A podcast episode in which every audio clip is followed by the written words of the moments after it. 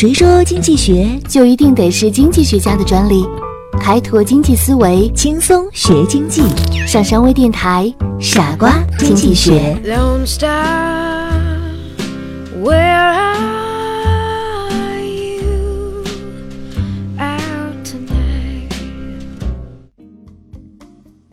欢迎收听今天的傻瓜经济学，我是你们的老朋友上山。降价是占领市场唯一的出路吗？我们今天聊一聊价格战，把时间聚焦到2010年的12月8号，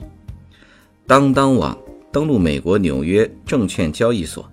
随后京东商城宣布图书全场降价 20%， 随后呢，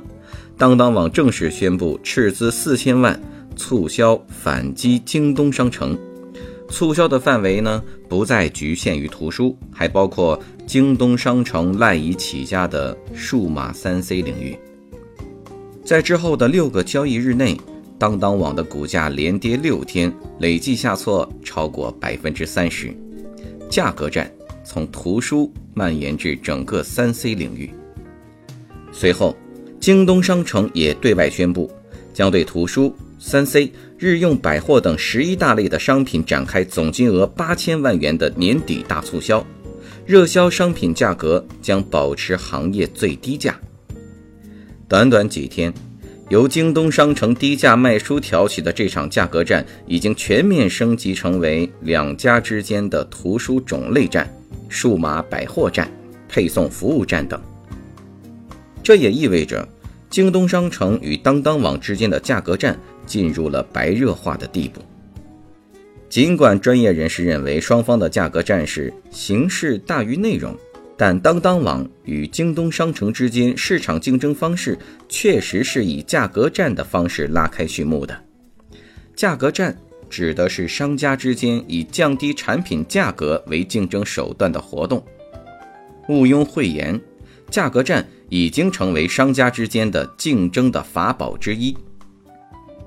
所以消费者也就乐得坐享其成。打价格战成为很多企业占据市场的最佳选择。在近几年的价格战中，无论是哪个行业，挑起价格战的企业都得到了不小的好处。有的企业市场份额大幅上升，确立或稳固了行业龙头老大的位置，有的企业知名度迅速提高，赢得了消费者的倾心，这正是降价策略的魅力所在。降价竞争对有的企业来说是战略决策的需要，而对有的企业而言，则是市场环境下的无奈举动。启动消费、掠夺市场是企业生存的关键。生产的产品难以售出，则意味着危机，利润一时没了，来日还可以挣回；市场没了，就等于丢了江山，这才是生命攸关的大事。随着价格逐渐逼近成本，企业无利润可赚时，其他的竞争形式包括品牌竞争、质量竞争、服务竞争、产品品种竞争、技术竞争等，就成为了企业竞争的主体。企业的品牌、服务、质量、技术的提高，同时就会促进整个行业的提高和进步。因此，在一定程度上，价格战既可以促进行业自身进步，也可以促进相关行业的发展。许多人担心，价格竞争过度会导致行业垮台。但是，在世界各国的市场经济发展过程中，从来没有过因为价格竞争而导致行业垮台的先例。因为价格竞争的一种结果是资源的优化配置和资源利用率的提高，在资源有限的条件下，提高效率是发展的根本途径，同时也会促使企业竞争力提高。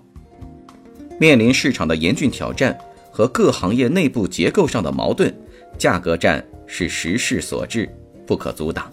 它是国内市场转轨时期的必然，也是企业在市场转型期逐步适应市场，从幼弱走向成熟的必经阶段。它所带来的利是长远的、根本的，带来的弊是暂时的、